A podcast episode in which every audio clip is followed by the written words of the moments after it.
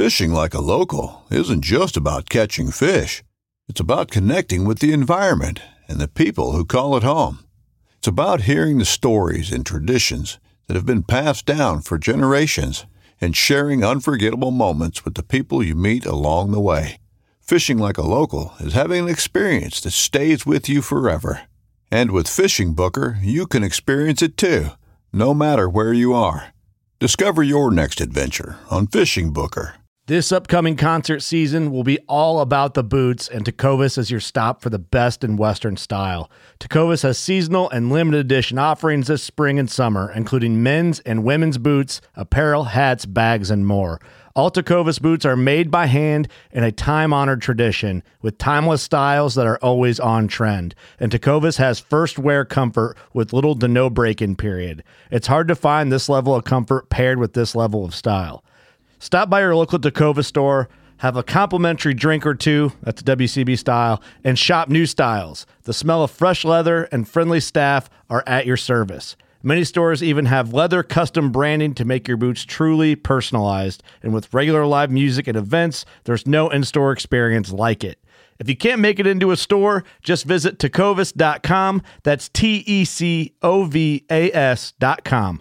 They offer free shipping on all boots, as well as free returns and exchanges, and ship right to your door. Go to tecovas.com and find your new favorite pair of boots today. Midway USA brand product designers have one straightforward goal develop high quality, technically sound products and deliver them to customers at reasonable prices. If you are immersed in the shooting sports industry and pay close attention to every single detail, you know our products are built right and stand up to everyday use. Who has shooting mats and range bag systems to hunting clothing and just about everything for the outdoors? Log on and shop 24 7 with super fast shipping. MidwayUSA.com. Bracy Hill is a lecturer in the history department and has a PhD in religion at Baylor University. He wrote a book called God, Nimrod, and the World Exploring Christian Perspectives on Sport Hunting. And when I saw the book, I was like, dang, I need to have that book and need to read it. It is an academic treatise essentially on hunting and its influence and interaction and intersection with religion. And I think the the most beautiful part about this treatise is that he asks both hunters and non-hunters, actually animal rightists, to contribute essays around ethics on hunting. I'll tell you right now that this is a book you want to read. It's a conversation you want to listen to. It's a conversation you want to share with everyone. It's not going to be the last time that we talk to Bracy. It's it's a phenomenal conversation, and I hope you enjoy it.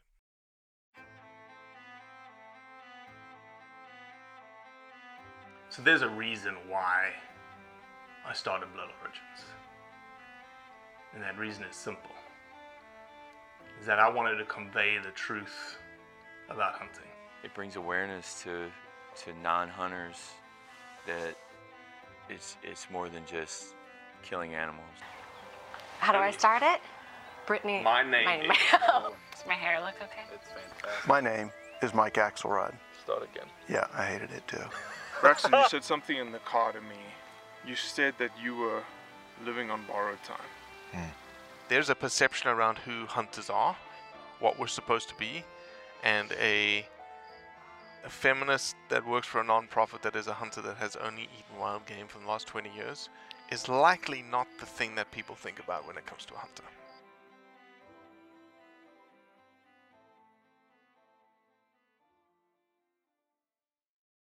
So you know how you um you build up a because I didn't Google who you were. All right, I I bought your book. Oh, okay. I didn't Great. Google. You have this like, yeah, yeah, yeah. Um, because it's right here. See, I've got it. It's right here. Um, but you build up this idea of like who this person looks like in your brain, and this is obviously an audio medium. It's not a visual medium. I can see you, you can see me, but the audience cannot see either of us. Right. You, as visually, are not someone that I would have pictured to have written this book. You get that a lot? Uh, you know, well, uh, yeah, to a degree. Uh, I, I get, I, yeah. So uh, yeah, I do, I do. I, I get, I get a lot of, I get a lot of flack. I get a lot of ribbing. I'm not sure. Uh, you know, it, it is. I understand exactly what you're saying. You, you're reading people's voices on the page, maybe even hear them, you know, on something like this, and then you're like, man, you know, they're uglier than I thought they were, or or have long hair. well, yeah, long hair. Have yeah, I, yeah, long hair, and you've got uh, looks like a bunch of pelts behind you on some flags. it's you know, Love it. it's an office. You gotta stake your little claim and and and uh, try and find your place in- the in the uh, academic world. So this is mine, for lack of a better way of doing it. It's just kind of what I'm rolling with right now. So Hundred percent, hundred percent. Bracy Hill, uh, welcome to the Blood Origins podcast. I'm excited for whatever rabbit trails we decide to uh, expose or dive down or whatever this may turn into. Well, I, I'm uh, again, you know, before we jump into it, hey, thanks for the invitation. Uh, I've been looking forward to this conversation for a long time. So, yeah, let let it happen. So, Bracy, I, I guess based on what I see behind you, uh, it's it's probably a dumb question, but I'm going to ask it anyway. And obviously, based on the book that you wrote, you're a hunter. I am a practitioner. Uh, you know, how successful I Whoa, whoa, whoa, whoa, whoa! You're you're a practitioner of what? Well, I mean, in the sense of you know, of hunting. So, I mean, you could oh, okay. you could okay. write a history, uh, a maritime history, and never sail a ship. You know, uh, so Mm. I am a participator, a practitioner. I practice, if you will, again with you know questionable success at times. But I am a, I am a practitioner of sport hunting. Uh, someone who takes it But seriously. isn't isn't questionable success inherent to hunting? You know, uh, you've heard the same thing I've probably heard since my childhood. If it wasn't hunting, it would be shooting, right? I mean, so uh, Or killing? or killing, yeah. So uh, exactly, it, and it's that element of the unknown I think that draws many people into it. It's the pursuit, which is not necessarily the same thing as the taking of game. Uh, yeah, and it's the pursuit that makes the both the challenge, the joy, the frustration, the triumph, uh, all those things. Brady, do you have an opinion of why then we are labeled as killers to the anti-hunting fraternity, or you know, I wouldn't call even I wouldn't call even non-hunters. They, I don't think they would define us that way. They may define us that way if they've been exposed to some sort of negative, you know, piece of rhetoric or of content about hunting. But why do you think we have that persona about us?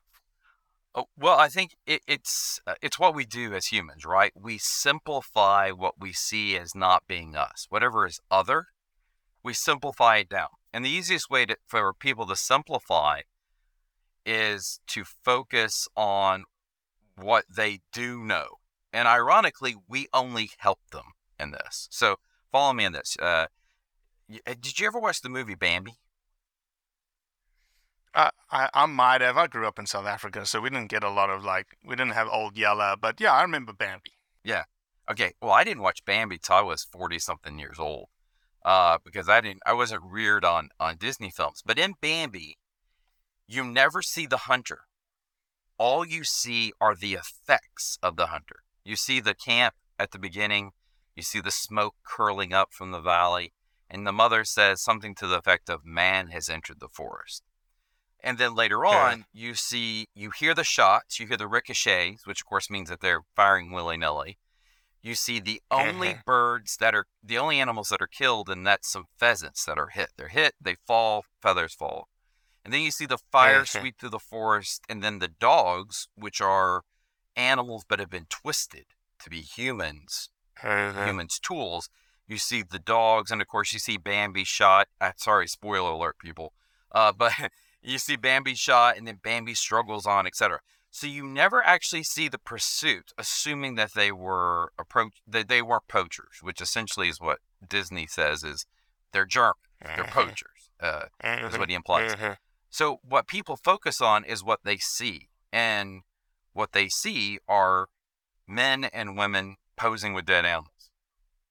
And what they see are men and women carrying weapons, whether they be bows, arrows. The 1911 is one of the most iconic firearms in history. Designed by John Browning, the 1911 was the standard issue sidearm of the U.S. military from 1911 to 1985. While Colt produced the original, almost every major firearm company has produced its own version. It's wildly revered for its reliability, crisp trigger, and is still a favorite for all types of shooters. Whether you're looking to buy or build a 1911 and just about everything for guns, log on to midwayusa.com. Archery equipment or firearms of various types. And so they, I believe, the, the public, the let's just say ignorant, but I think many times they're informed to a degree, but not sufficiently. They focus on that final. They focus on the blood, the hunter kneeling triumphantly over the animal were killers. Um, and ignorant of the frustrations, the pursuits, the days without seeing anything, the freezing your behind off or sweating it off or bloody shins or that's not part of the equation or part of what they know. does the does the fault fall on us though? Have we not done a good job of showcasing that? Have we done more of a job of focusing on us standing behind the animal? So I take two things. Uh, the short answer is I'm not saying that the fault lies with us, but I think that there is an element of ah, culpability is not the word I want because that implies guilt, but there is an Eh. element that for which we are responsible. That as a decreasing, already a minority, but a decreasing minority across the globe. Uh, obviously, I deal mostly in North America, but nonetheless, that as a minority, we do a very poor job historically of presenting this thing, which for most people who participate in hunting year after year after year, not just, you know, going out and trying occasionally, that we do a bad job of presenting what we're doing. And I think that is inherent in the very practice. Uh, how how does a, a jogger explain to someone the thrill of running by oneself down the road? It's hard to do. And hunters do the same thing. Mm. and That is, we go out a lot Yeah, of times yeah, yeah. by ourselves or only in cultural identified groups, most of the time male, more than 90% male generally. And we only perpetuate the culture by inoculating, passing it on to the males generally within our group, and and everyone else is ignorant of it except what we show them on Facebook, social media, uh, or the like, and that's all they're getting. Now I know that there has been, and I am thrilled to see, uh, uh, just like on here and and a number of other media personalities who have really pushed the last decade to show more of the process Uh, and perhaps one of the greatest, in my opinion, uh, one of the greatest moves is for more and more media personalities to show not getting something in the end. And Yeah.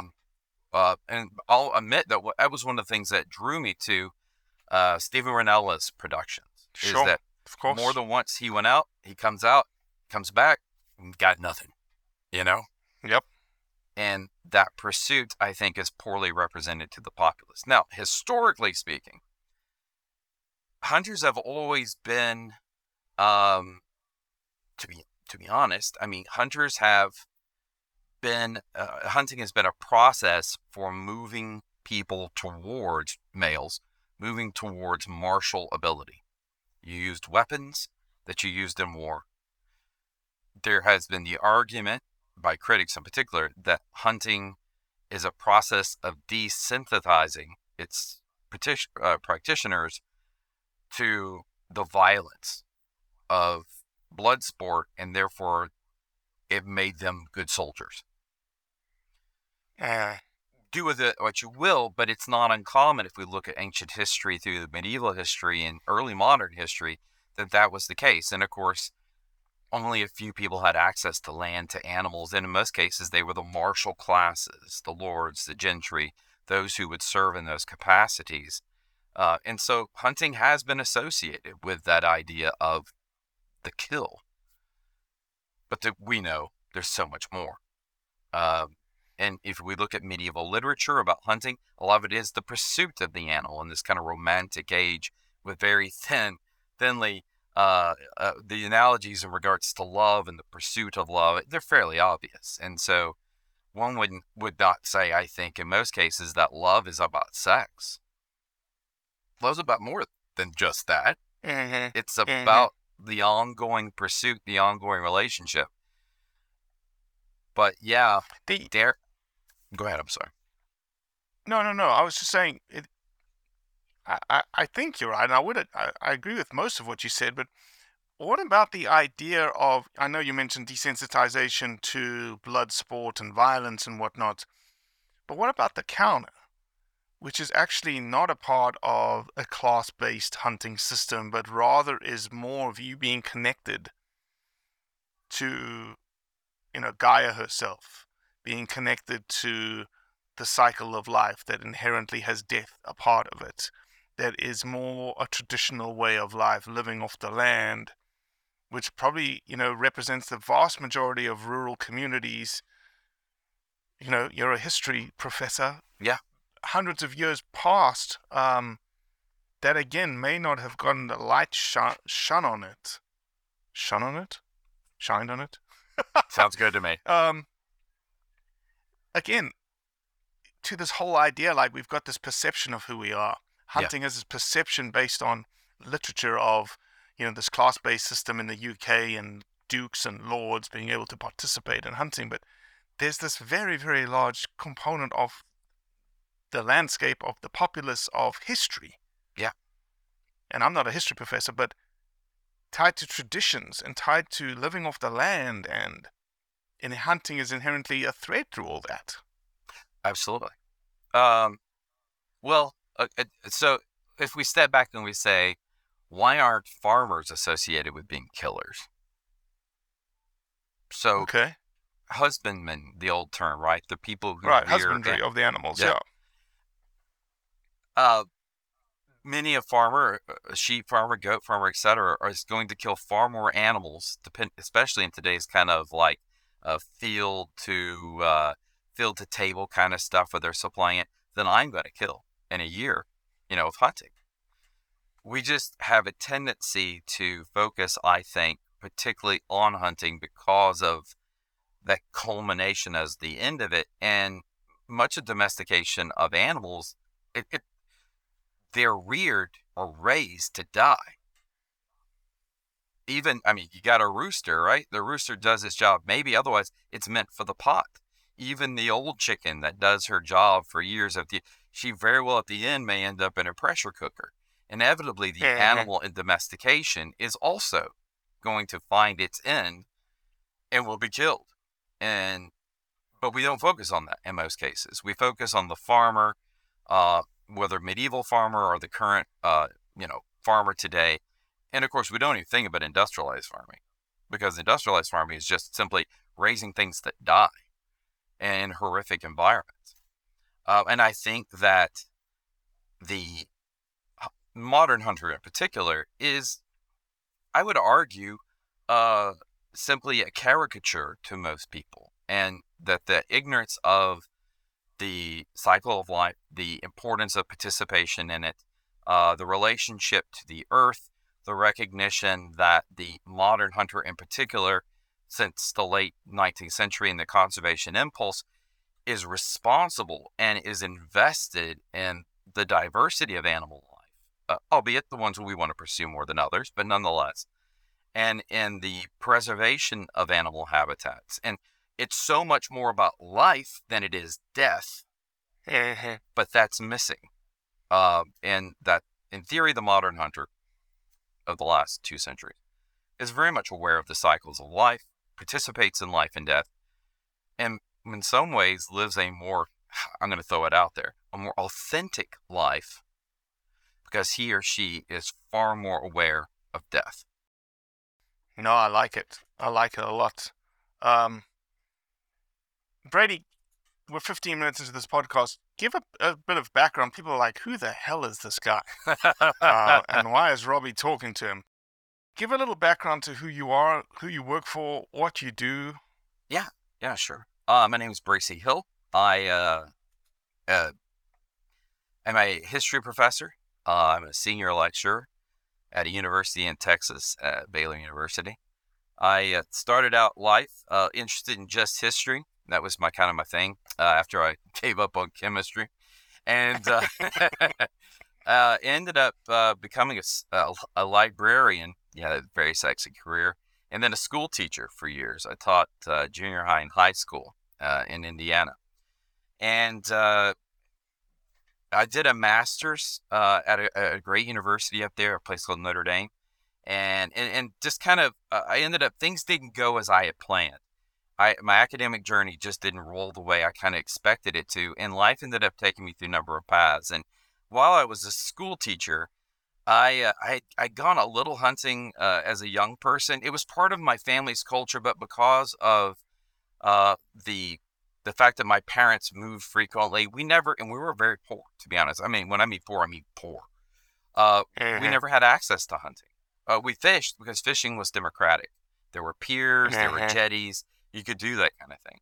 But as a teacher, I ended up having uh, one of my colleagues invite me to go hunting with the 10th grade boys. And this was something he had instituted. Uh, take to, he doesn't had you hunted at this point? I had done a little bit. I mean, I killed a few deer when I was okay. in college. Uh, okay. You know, I, I, you know, I that probably been it. I killed a few deer. Um, uh-huh. and I hunted in Missouri as a as a as a young man uh, with my father at junior in high school and, and in college. So uh, I went out with him, had a grand time. Ended up killing a, a large Indiana doe in front of all these tenth grade boys. There was a, whole story to it, but I, it, it like it struck a chord and, and, I, I just couldn't stop. So anyhow, I went on to go eventually get a PhD. I studied the history of religion. In particular, I ended up being a, a British historian, working on British topic matters. And while I was working on my dissertation, I got bored with my subject matter, and I started thinking about what I could do other than, than British studies uh, and looking yeah. at religion. And the thing I loved to do was was hunting and be outdoors and i took every chance i could and i was only able to do it because of the kindness of others because i'm not affluent um, i didn't have access to land in texas is some 97 to 98 percent privately owned so if you don't have access mm-hmm. to land or access to money to lease land you're out of luck uh, or almost there is some public land that's available but it's it's not nearby uh, it's yeah, more yeah. Up, it's in the west the southwest etc yeah. so out of the graciousness of some people I just met, one of them a farmer who had plenty of, of deer that were preying on his corn, I had access to it. And so when I could, I'd roll out of school, roll to the field, and kill as many white-tailed deer as I could legally. And we filled the freezer mm-hmm. and made graduate life uh, happy. So while working on my graduate work uh, and finishing up, I thought, you know, this would be kind of a fun project. Why don't I think of and put into words my concerns about being uh, an academic who was clearly on the outsides of academic world, right? Because I mean, it's not that many people I met who were hunting in the academy, and I wasn't necessarily welcome to talk about well, especially kind of in like the history department and religion department and English department. They're not very well known for their no. hunting prowesses, right? No, and and that kind of stuff was. I mean, it's a story I tell about. I was walking across campus with my mentor, who was a professor at the University of Stirling in Scotland, and he was here, and, and I traveled back and forth, and we worked this relationship out as we worked on my dissertation. And we were walking across campus, and I said, I was telling him a story that my wife and I had been out hunting this previous weekend. Now, my wife had killed her first deer. Now, my wife's from Alaska. So, mm. hunting culture was not foreign to her, it wasn't something she participated in. But okay. this farmer had made land available to us, and we began to enjoy it. So, she'd been out, she killed a white winged dove. And, you know, I'm proud of her, I had a picture of her, and I told my my friend and my mentor, I said his name was Dr. David Bebbington. I said, you know, that she had killed this this this bird. And he stops. We're in the middle of campus. He stops and he looks at me and he goes, That's just so French. And for him, this behavior was un- uncivilized. It's not what academic people do. And while he wasn't right. going to judge me, he did judge me immediately. And in that moment, physically recoiling from me. Um, although we just had lunch and we'd eaten meat, you know, he, it just it didn't fit within this arena. And right. so I started th- thinking about it, talking about it, reading about it when I wasn't doing what I was supposed to be doing, teaching classes or research. And after 10 years, I finally had put together a project and, and it, it, I, I uh, shopped it around. What I realized is not everybody wanted to hear what I had to say. They wanted to hear what lots of people had to say. And so I yeah. tried to put together a book of essayists, most of them who had never written about hunting or ethics or religion, yet were were people who asserted a faith that they participated in a faith environment of some sort, uh, broadly Christianity, but were also practitioners in most cases. And I put together a book, eventually brought a co-editor on, and the book essentially was my baby, my my my my the, the product of my heart, not so much my mind, but it was my mind as well. And it's called God Nimrod and the World, and it explores from lots of different perspectives the validity, questions of validity, or the ethics of sport hunting. So particularly sport hunting. I mean, not talking about survival, but sport hunting in the modern world, where it is an elective activity, but one uh, that is full of potential joy, potential trauma and tragedy, uh, one that could be seen as being a valid um, a, a, behavior of, of, of excellence in a world in which the Creator has granted us this world, or one that mm-hmm. could be mm-hmm. seen that is without redemption, that is some type of behavior that should be ceased immediately. So I had critics and proponents, and I brought them all in, and some 24 essayists, and kind of got them to, to talk through me as I worked them through their essays, and and this is this is the thing that I it, it, again, it's my baby. It's the product of my heart. I'll go back to doing British history and other things later on, but this is it. That's that's it. So that's yeah, what yeah. I do. I'm a history professor. I talk about ethics. I teach classes on the history of hunting uh, in America, uh, looking at wildlife and nature and how humans have arrived here and dealt with the environment, identified as nature, wild, etc., uh, and how that's even played out globally. Yeah, I definitely need a education on ethics. I think the hunting community at large probably needs an education on ethics because I'm not uh, I'm not very well versed in the theology of ethics, and so I don't know the true roots of ethics and the the two you know I guess foundational types of ethics kind of thing because but and the reason I say it because a lot of people in our community will say oh, that's that's ethically not right. Yeah. And I'm like, I've been called out on on social media for saying that, and so now I know that it's not an ethics. It's not a question of ethics. Then it's just a question of personal preference, um, and the ethics part has got nothing to do with it. Actually, at the end of the day. Um, but no, to to to to God Nimrod and the world. That's the book that you read. That's the book that I bought. Um, uh, it's an academic, you know, sojourn of 24 essays, as you say, um, and it says exploring Christian perspectives on sports hunting. Do you think if you weren't at a a very Christian-related school, Baylor University, that you would still have sort of, uh, maybe this is a dumb question because you're a religion, prof- you've got a PhD in religion, that you would have weaved religion into a book like this? Um, I mean, possibly.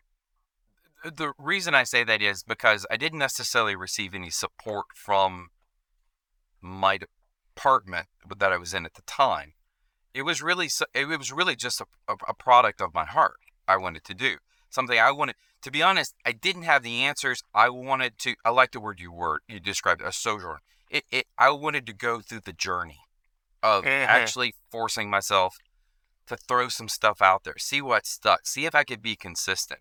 Here's what I found, and it's not inconsistent with some studies that are out there. One is we talked about we have a shrinking minority of people who are participating in hunting across the globe in North America yeah. in particular. Yeah. Two, although the last two years have been weird, increasingly that small minority, if you if you ask them they identify as being no i'm putting big air quotes here religious they identify as being religious now the numbers however particularly the last couple of years have argued that people are becoming less institution oriented in their religious behavior. So, would you ever people. Who, who who maintain a religious perspective, but don't do it in regards to a particular church, synagogue, mosque, etc. And there is a gradual, I think, distrust of institutions. And to be honest, COVID restrictions pull people out of that regular gatherings, and now they're like, I don't need to go back. Yet they still maintain a kind of orientation or cultural identity. So the group is getting smaller, but they are in general more quote unquote religious. Now, many will identify as spiritual, etc. The question, though, that I struggled with was if being religious, whatever that happens to be, and I identified as being that, was a core part of my identity, did my behavior and the thing that I love almost the most, hunting, reflect that perspective that was supposed to be kind of the ultimate concern of my life.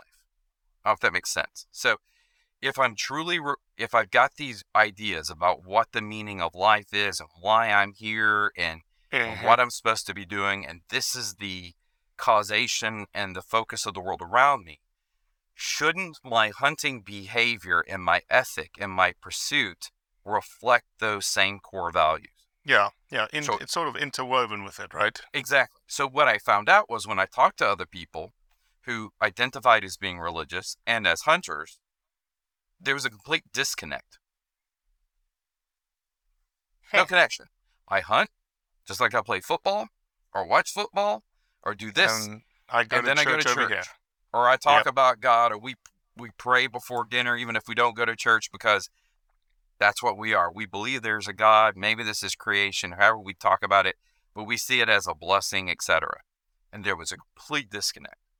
So the questions I had weren't necessarily tied to my institutional position or to my location. They were questions that were that had to do with who I was and my hope that I would be consistent. Now I'm a very inconsistent person, but uh, but I, I I believe that being consistent is something I should be. I don't know if that makes sense. Mhm. It's just like I, I I know I should eat healthy and drink less.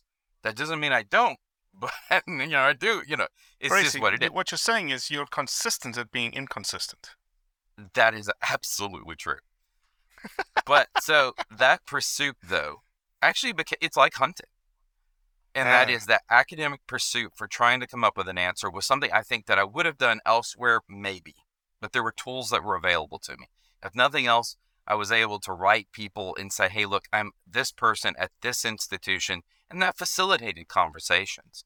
Um, but I don't know. I think I would have. Oh, the question would have been there whether or not this product would have resulted from Right. it in my life. Eh. So, yeah. Um, and the only reason I teach history classes about hunting is the chair of my department, the former chair of my department, was intrigued by it. A British historian. He knew people who, you know, rode the hounds and did all those types of things in the UK. And he saw a value in it that wasn't being done anywhere else, as he knew, in the Eh. United States. And so he pushed me in that direction to, Nice. to follow through. Well, it certainly is. Uh, there's some, and I want to get into a little bit of the, Yeah. the meat of some of these chapters. Um, but again, just some context. When you reached out to the people to to contribute essays to this piece, were they all hunters that you reached out to? Um, no. So I wanted to have at least two different, like a pro and a and a, and a negative side. Okay. So I, I needed it to be a conversation, not just simply a uh, trying to think of an appropriate term.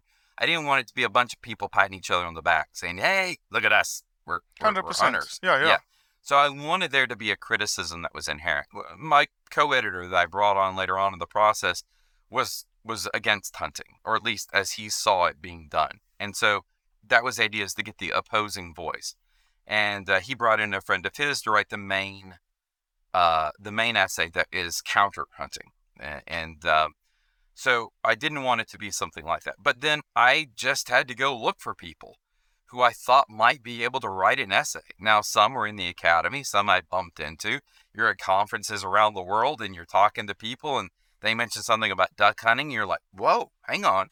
Mhm. You're an academic and you do this. And suddenly the conversation begins. And not surprisingly, right, you know, like the, the, the, the layers of the onion begin to peel back and you begin to see what really gives them joy, in addition perhaps to their academic exercises or getting a paycheck. But uh, they, I met people, but then I just hunted people out, uh, cold called them. Um, I was looking also because it ended up being a, a, a religion and, and sports series. I tried to Mhm. identify some athletes uh, who could speak to it, trying to make that comparison between sports, etc. But I was also looking for those who identified at least somewhat publicly with a kind of faith, uh, I would call it confession, or a public side. And I, you know, I tried to contact people who did not participate. Uh, you know, the football player Peyton Manning. I cold called the Colts at that point in time, like, hey, you know, I understand Peyton Manning played Give me an essay. yeah, nothing. You know, I contacted his contacted his center Jeff Saturday, who now is coaching the Colts. Uh, Yeah.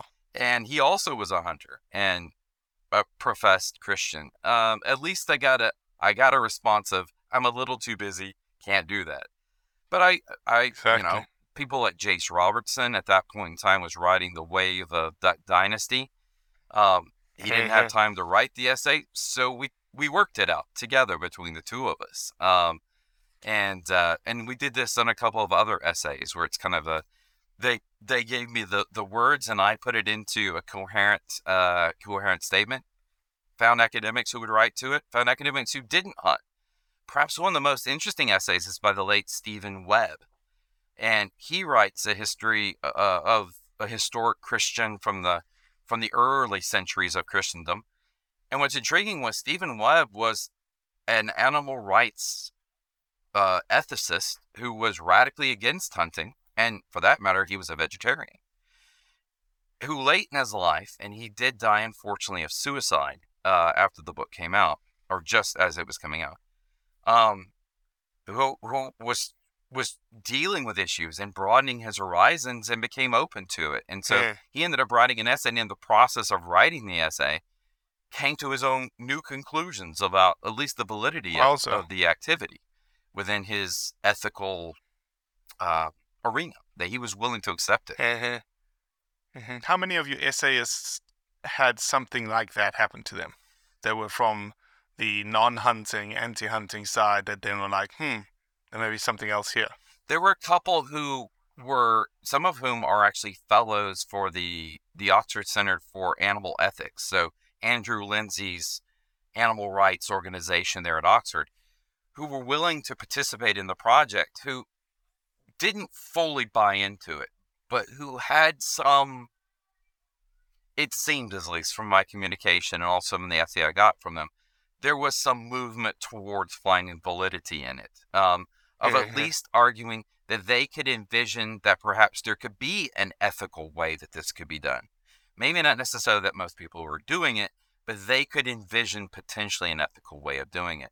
And which was a movement away from their original point because they had never been asked to think about it. Yeah, yeah, yeah. Um, and they'd never been at it was just they assumed hunting bad, animal rights good.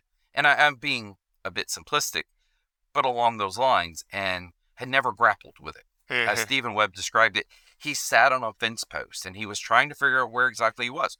One of the essayists is a pacifist, and I was aware of him, pacifist and a philosopher, and from a pacifist tradition in Christianity. And I, how can you hunt? How could you hunt? And Yeah. he works his way through it, and he in particular is a bow hunter. So not using a firearm, but he's willing to use archery equipment. Is that this W.E. Nunnally essay? Which one's that? Oh, Nunnally. Is that the W.E. Nunnally? Nunnally is a hardcore hunter. Uh, I got to tell you. Okay, so let's let's let me ask this because I want to just sort of for the remaining whatever minutes we we're going to talk to. I want to talk. I want to get your opinion and your thoughts on some of these essays because the t- the the titles are what what sell Hey. this, and you know hopefully we we. We get at least two people buying the book after this podcast. You know, I love writing titles, by the way, just that So- way. I love writing titles. So, Yeah, well, the titles are amazing. The title are amazing. So let's go to the first one, which is your um, your chapter, chapter nine, which Uh-huh. is what the one that you recommended I read, which is a dying legacy question mark. A century of hunting and stories of Texas families. Why did you put a question mark in there? Uh, Okay. Well, to be honest, it. uh, My is it arg- dying? Is the storytelling dying? My argument is hunting is yes, dying? it is. But by simply reporting and talking about what's going on, my hope is that I can rejuvenate it. It's it's it's one of the you're looking at it, it it seems to be passing away, it seems to be diminishing if one looks at numbers, etc. But might I not, by talking about it, propel some folks to pick it up? That's my hope, and that's the question mark. But I'll leave it open. So yeah, so this was a I went around to a number of families I identified from different ethnic backgrounds, different locations within Texas. I wanted to keep it within a kind of a, a window. Uh, and then wanted to interview multiple generations and talk to them about their, their tradition. What I found was, in many cases, at least the hunting within the family is changing if it's not diminishing. Uh, where the last generation, it's not how they identify as the core of their identity. They do it occasionally. They do it with dad. They do it with grandpa. Um, and I don't know what the future is going to be like. And many of them expressed that in, in the interviews that I did with them.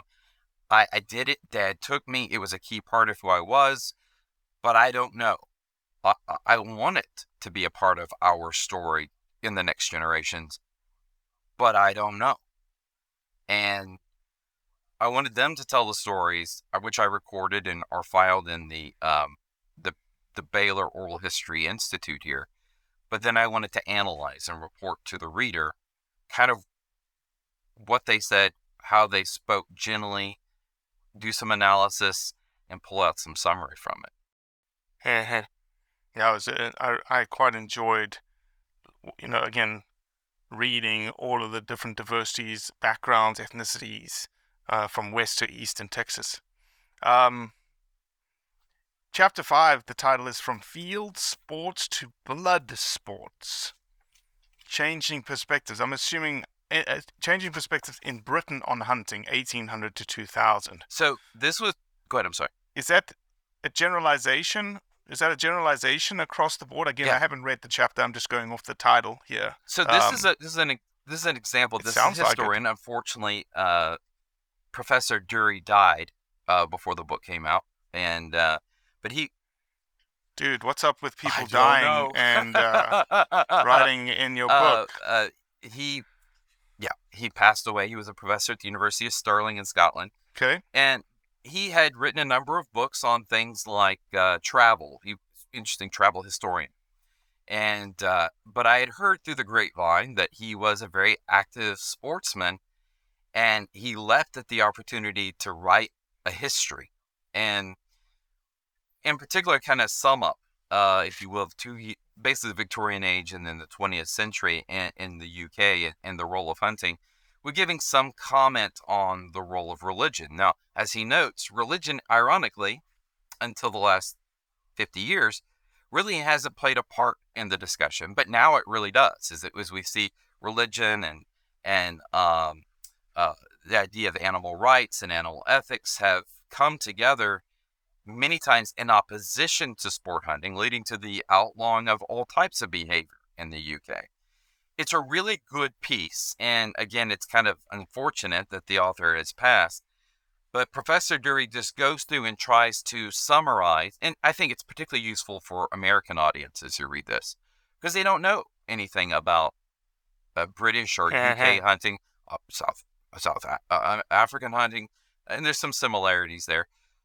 And it's a different world. We we just live in a radically different world in North America, both United States and Canada, versus both the long traditions that have existed in these other locations, but also increasing resistance to the to the continuation of the sport and the cultural behaviors in those locations, uh, in former Commonwealth nations and the and the Uh-huh. like. And so, in some ways, Dury's chapter is both very informative. He goes through and walks his way through the Victorian age and how, in fact, it has changed. And he would argue obviously he's not here to do it anymore, but that the future is is rough. The future is not all that positive for Mhm. hunting in the UK in particular. And he continued to do it until the last days he possibly could physically. He would send me pictures of him and his hunting mates and their dogs as they would go out shooting. Uh, he would remark about the oddity of American hunting. Uh, as we would talk about all the types of animals, I'm like, well, I killed this, I killed this, I got this, I saw this. And he didn't have that variety in Britain and in Scotland in particular to hunt. but nonetheless, we shared across the Atlantic a similar passion. And um, yeah, did he did he believe that killing for sport was the is was the result was the reason for the the rough times ahead or the changing perspectives? Because in the in the beginning of the chapter it says that the killing for sport as opposed to for subsistence of animals or birds or fish could be morally wrong seems to have been an issue for the British that emerged only later in Victorian period. Until then field sports in Britain were largely unchallenged and unchallengeable. Yeah, I think his his assertion is that by the time we get to the end of the 20th century, field sports will continue. He foresaw that they would continue in the UK, but basically it would be mostly shooting birds. Uh, that there would be no, he did not see a change in the policy on the use uh, of dogs, uh, the pursuit of ho- foxes, that that would return, uh, that that would be made legal again. And so what he saw was that the traditional forms of sport hunting in the, the United Kingdom and Britain that emerged during the 1700s, particularly like riding the hounds and, and the pursuit of foxes, which was a mechanism for continuing to hunt when there weren't any more deer or there weren't any more forests, uh, that that which had become a symbol of the British gentry and of participation in field sports, that it was gone, that that era had been lost. And what was left was you're still going to have to have the financial challenges of you have to have gamekeepers, you got to ra- raising pheasants, and you go for shoots. And yeah, you still raise your dogs, your sporting dogs, but that may remain. But the other elements that had long been a part of the British tradition that had existed still at the very beginning of the Victorian era, those were passed. And it was unlikely due to mm-hmm. access to, to lands, but also the general tenor of the public in Britain, the political tenor as well, that it probably would never return to what it was. Yeah. Yeah, yeah, Yeah. totally agree. Totally agree.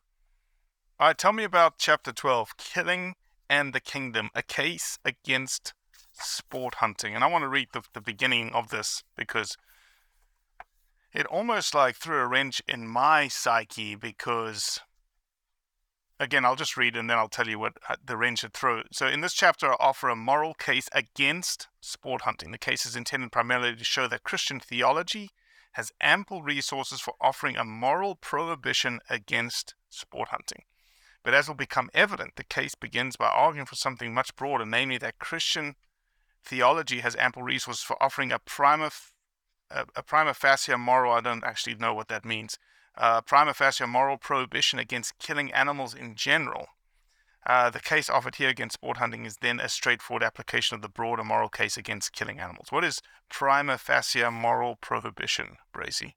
Like from the beginning. Uh, so Okay. that that Christian theology from it from its very beginning, from from the bases, the foundations of its uh, its existence, its its theological and, and philosophical foundations, is against the killing of animals. Okay. Well, again, here's the wrench in my brain, right? So, and it's all it all happens in Genesis, in which you've got the you know God, the Creator, giving us dominion, dominion specifically over all living creatures and beings, um, and then once you know out of the Garden of Eden, and once sin has entered the world, animal sacrifice is very much a part of Christian theology. Yeah. Um, it's very much a part of ingrained in society. How is that a moral? How is then Christianity, Christian theology? How how is a moral? How is there a prohibition against killing animals from that start? So And maybe we don't have enough time to No, explore no, no, this it's fine, topic, but it was fine. just I- like a holy smokes. literally, uh, because the Yeah. hol- well, the holy smoke many times would have been the smoke coming off of a sacrifice offered to Yahweh, uh, right. or something along those lines. But nonetheless, so so in short, and and I, uh, I, I I'm assuming Sean over- Graves is not a hunter. he is not, and he is the Okay. He's a member of Linzey's Oxford group. Uh, Okay. and so he there's a close association there. And if you look at the sources that he uses, like his footnotes, they are pulled almost from almost completely from literature or pieces written by fellows of the Oxford group for- for the for animal welfare and and uh, the Center for I can think about animal uh, animals. So not surprising. That's what we do, right? You end up, and it's not Mhm. surprising. You end up using the sources that support the argument you work with. So Sure. he- the short version of this goes something like this. Um, and it basically says Christianity offers hope and a projection for the future. It is not a religion or a worldview that embraces the continuation of the status quo. What it does is it calls humanity to be radically different than it was before.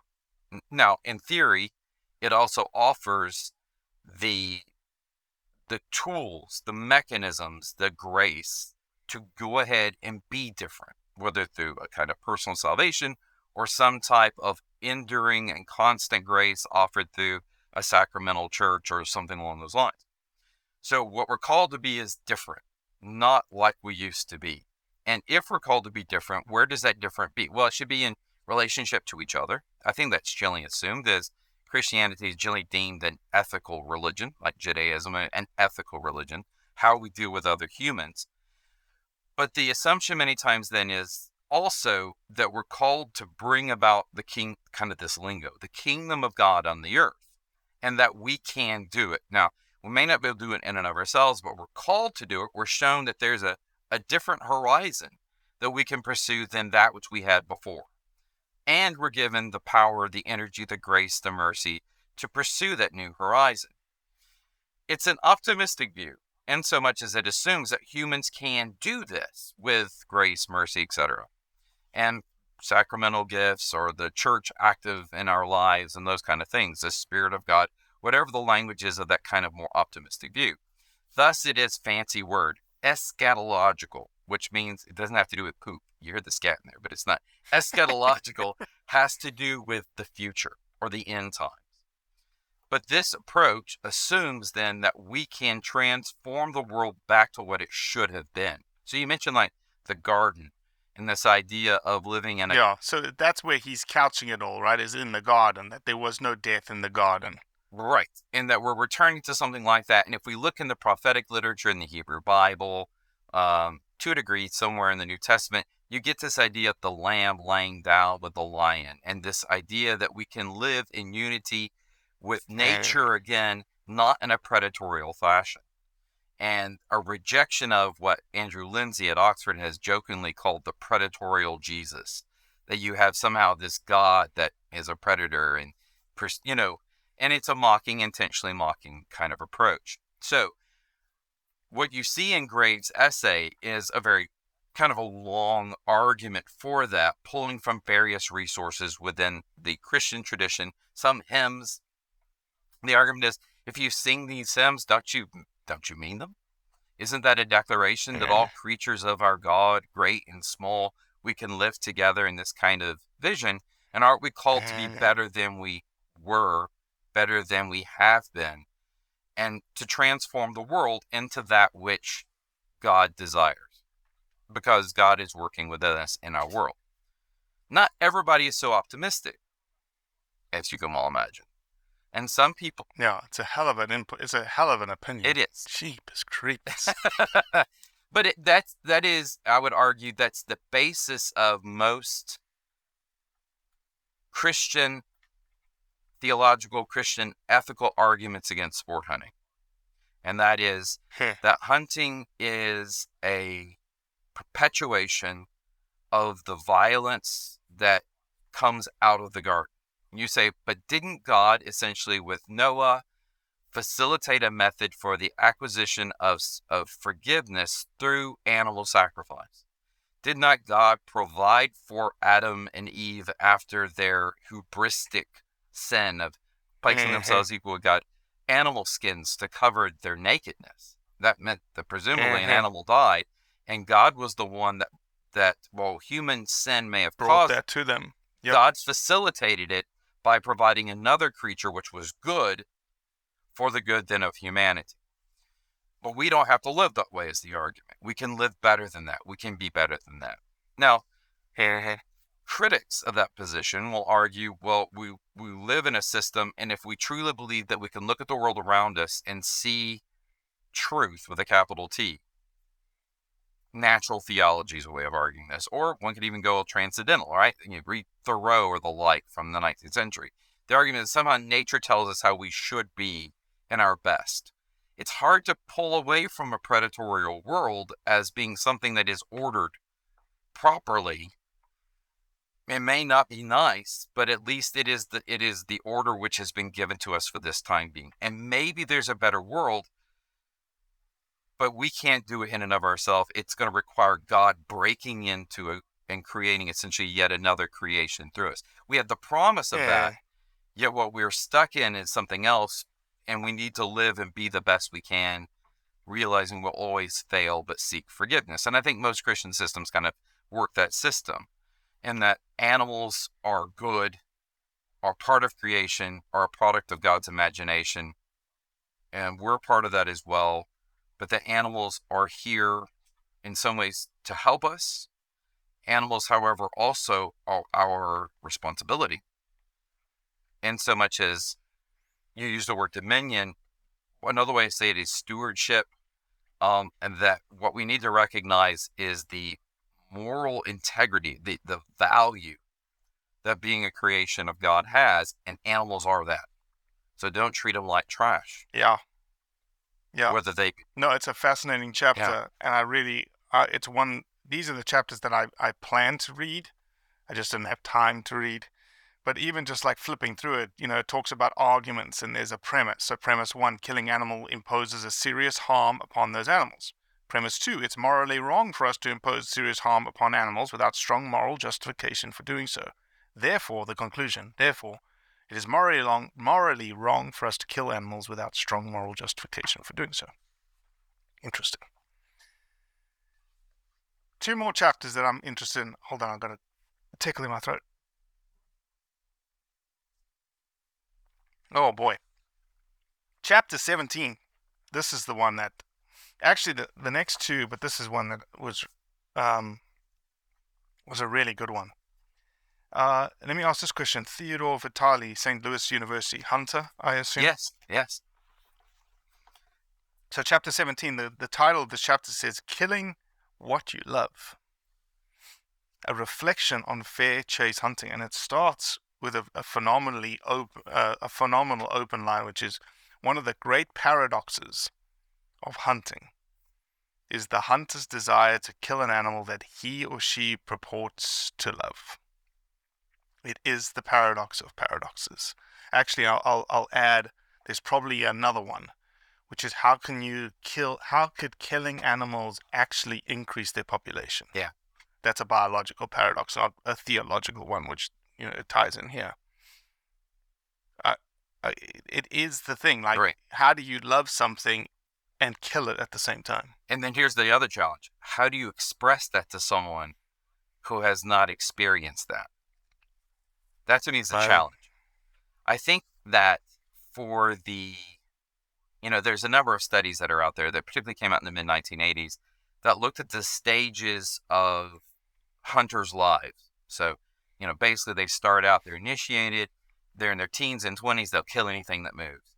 And then they get to the point where they they don't need to do that anymore and they move to in their 30s many times a pursuit of trophies.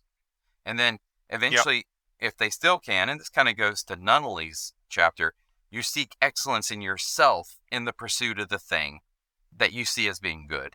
And so it's the process that it literally is kind of bettering you while you participate in a rewarding process that feeds both your heart, your soul, and your stomach. And then you get to that stage where you just don't need to kill anymore. But that doesn't mean you don't still love both the hunt and the animal at every one of those stages. Now, I do think that many times in the early stages, the enthusiasm of the pursuit and the lack of maturity just because of the person and their age and experience doesn't they don't think that they love the animal. I remember having a conversation with a gentleman and he still hunted. He was he's a few years my senior, and he made this interesting statement. And it's going to sound weird to non-hunters who perhaps weren't yet, but he argued, "I no longer hate them anymore," and I was taken aback by it. But he had gone through this type of, "I want to take them. I want to take them." It was the pursuit, so much so that they became the opponent in a game. he now had reached the stage of maturity he hunted because he found other things of merit in it, and he loved the animal. And what Vitali, who, by the way, was the ethicist for the Boone and Crockett Club for some time, for many years, um, and of course, a professor, philosophy professor at St. Louis University, puts forward is an argument, an ethic, if you will, that tries to express to a reader who may not actually have ever hunted this paradox. How do I love the animal I pursue, the animal I'm willing to kill? And how does that play out not only in the hunt? Sometimes when I choose not to kill, I could, but I don't. But also that I seek their welfare. How is it that you can talk to a deer hunter who says, Aren't deer absolutely beautiful? Aren't they gorgeous? And they're standing there or sitting there, you know, in, in March or April, watching the deer eating in the, the mature wheat fields or doing like, and can truly see the beauty in the animal, yet come October or November, is willing, more than willing, to take the life of that very same deer? How can they recognize the beauty yet bring about the destruction? And what I would argue is that's what makes hunting far more complex than most people recognize it is from the outside. It's a true paradox. Um, with various stages, much like love between people goes through its various stages. No, I'm with you. I'm with you. I think I need to speak to that guy.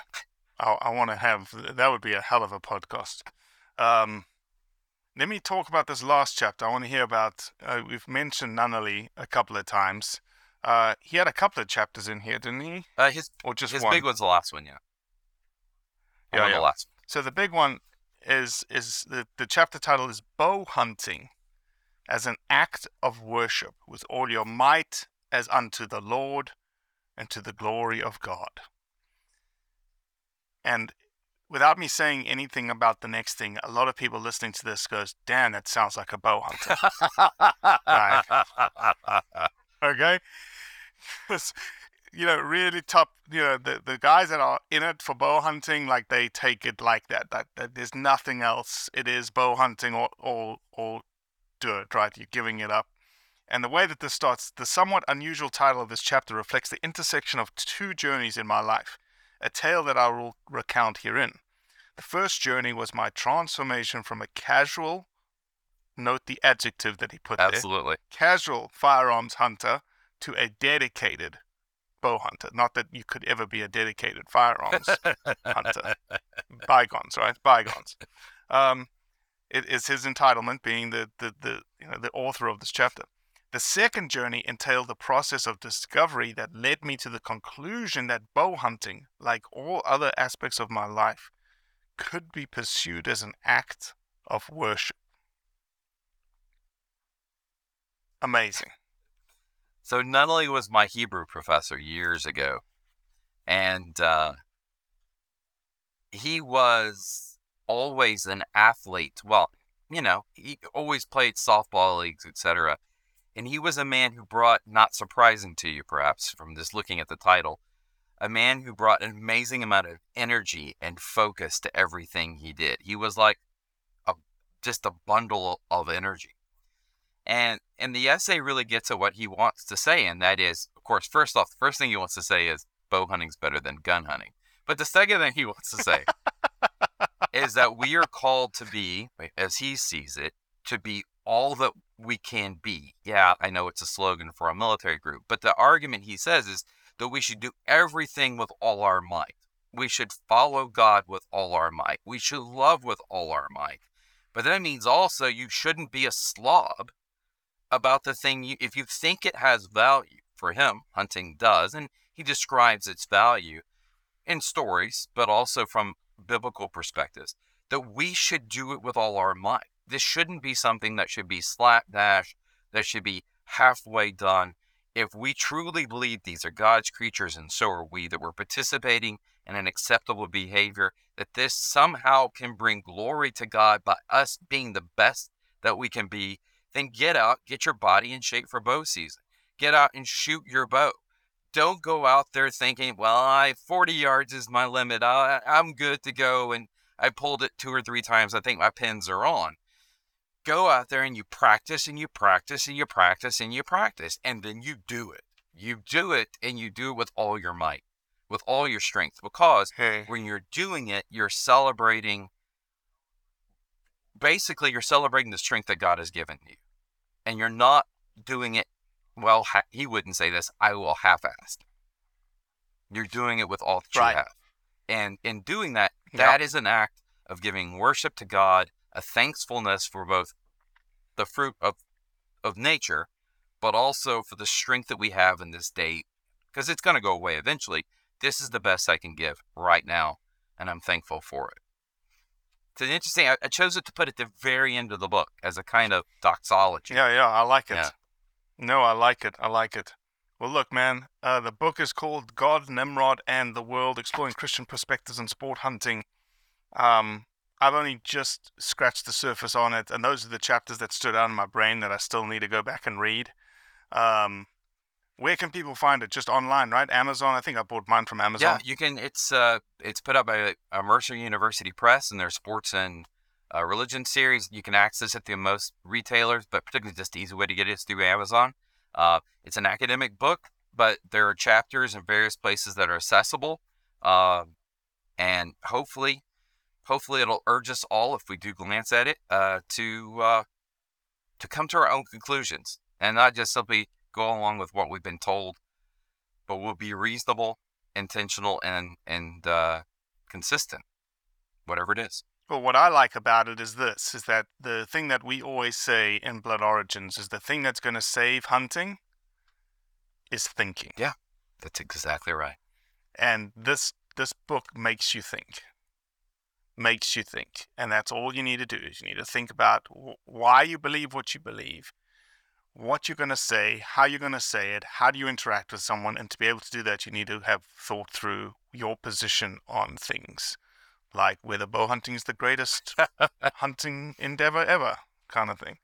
Um, Bracy Hill, my man. Um, I I don't think this will be the last time we chat um, because there's so much to explore. And then I think that there's going to be, especially with someone like you now part of this family, when something hits the proverbial ceiling fan in the hunting community around the world, and it's it's tied to ethics.